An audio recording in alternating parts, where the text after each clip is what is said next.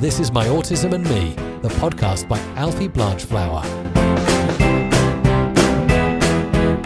Hello and welcome to this week's episode of My Autism and Me.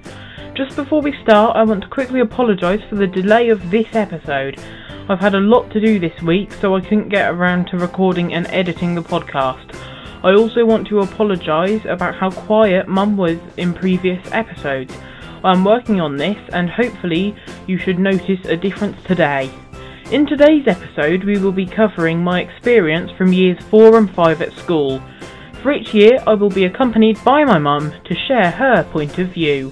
Heading straight into year 4, this was a big year for me.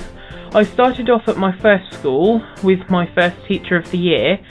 She then left the school and another teacher took over. This made me slightly more anxious.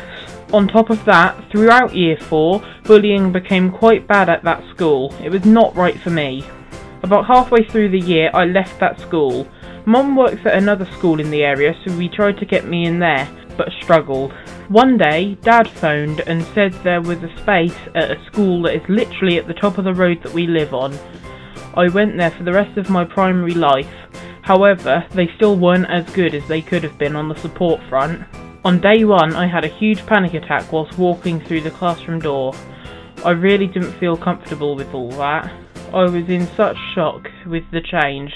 Throwing me off even more, I dropped my water bottle it doesn't sound that much, however given the state I was already in, it wasn't good. After day one, nearly every day I would have a panic attack. Year 4 was very difficult for Alfie. He was bullied at his original primary school, and the teachers weren't very supportive at all. It was an awful experience for all of us, so I pulled Alfie out of the school, hoping I could get him into my school, however, there was no space. There was a space that Alfie's dad found at a different school, so we all decided that was for the best. However, it was difficult from day one. Even though we explained what had happened at Alfie's previous school and that he'd need support with this, it wasn't really forthcoming. Every day was a real struggle.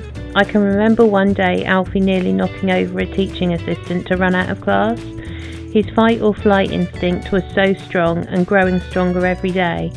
Nothing that the school offered worked, and nobody seemed to understand. Moving on to year 5, it wasn't that much better. I had a new teacher that had just joined the school along with two other teachers. She couldn't cope with my class and ended up leaving the school. The next year, the other two left as well. We then had another teacher who was lovely but could come across as strict and not nice at some points. The panic attacks slightly calmed down but were still common. Overall, Year 5 wasn't one of the best years. Year 5 was a little calmer than Year 4, but not really by much. I was trying to explain to school why Alfie wasn't coping and offered as much help as I could, but they just didn't seem to understand. Alfie had one friend who really seemed to help, and the school, rather than offering support, would expect him to help Alfie, which I felt awful about. Why on earth would professionals expect a Year 5 child to support my son he was amazing at it, but it just wasn't fair. Every day was a battle. Panic attacks, feeling poorly, etc. Anything to avoid school. All the time I'm trying to keep hold of my job. Luckily, they've been so supportive and understanding.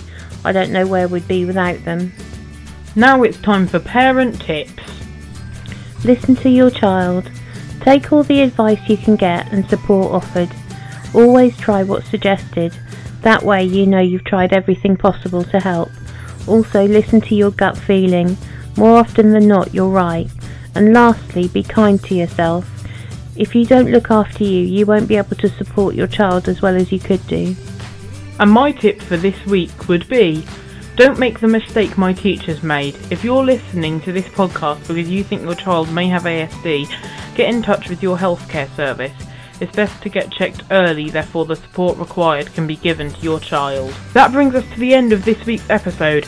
To review our podcast, go to linktree slash myautism and me and select review our podcast.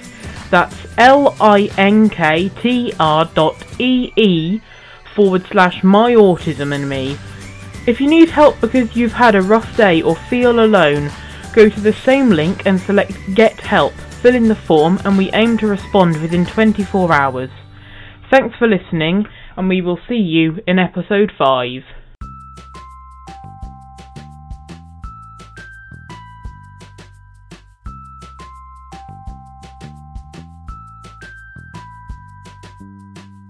You have been listening to My Autism and Me, the podcast by Alfie Blanchflower.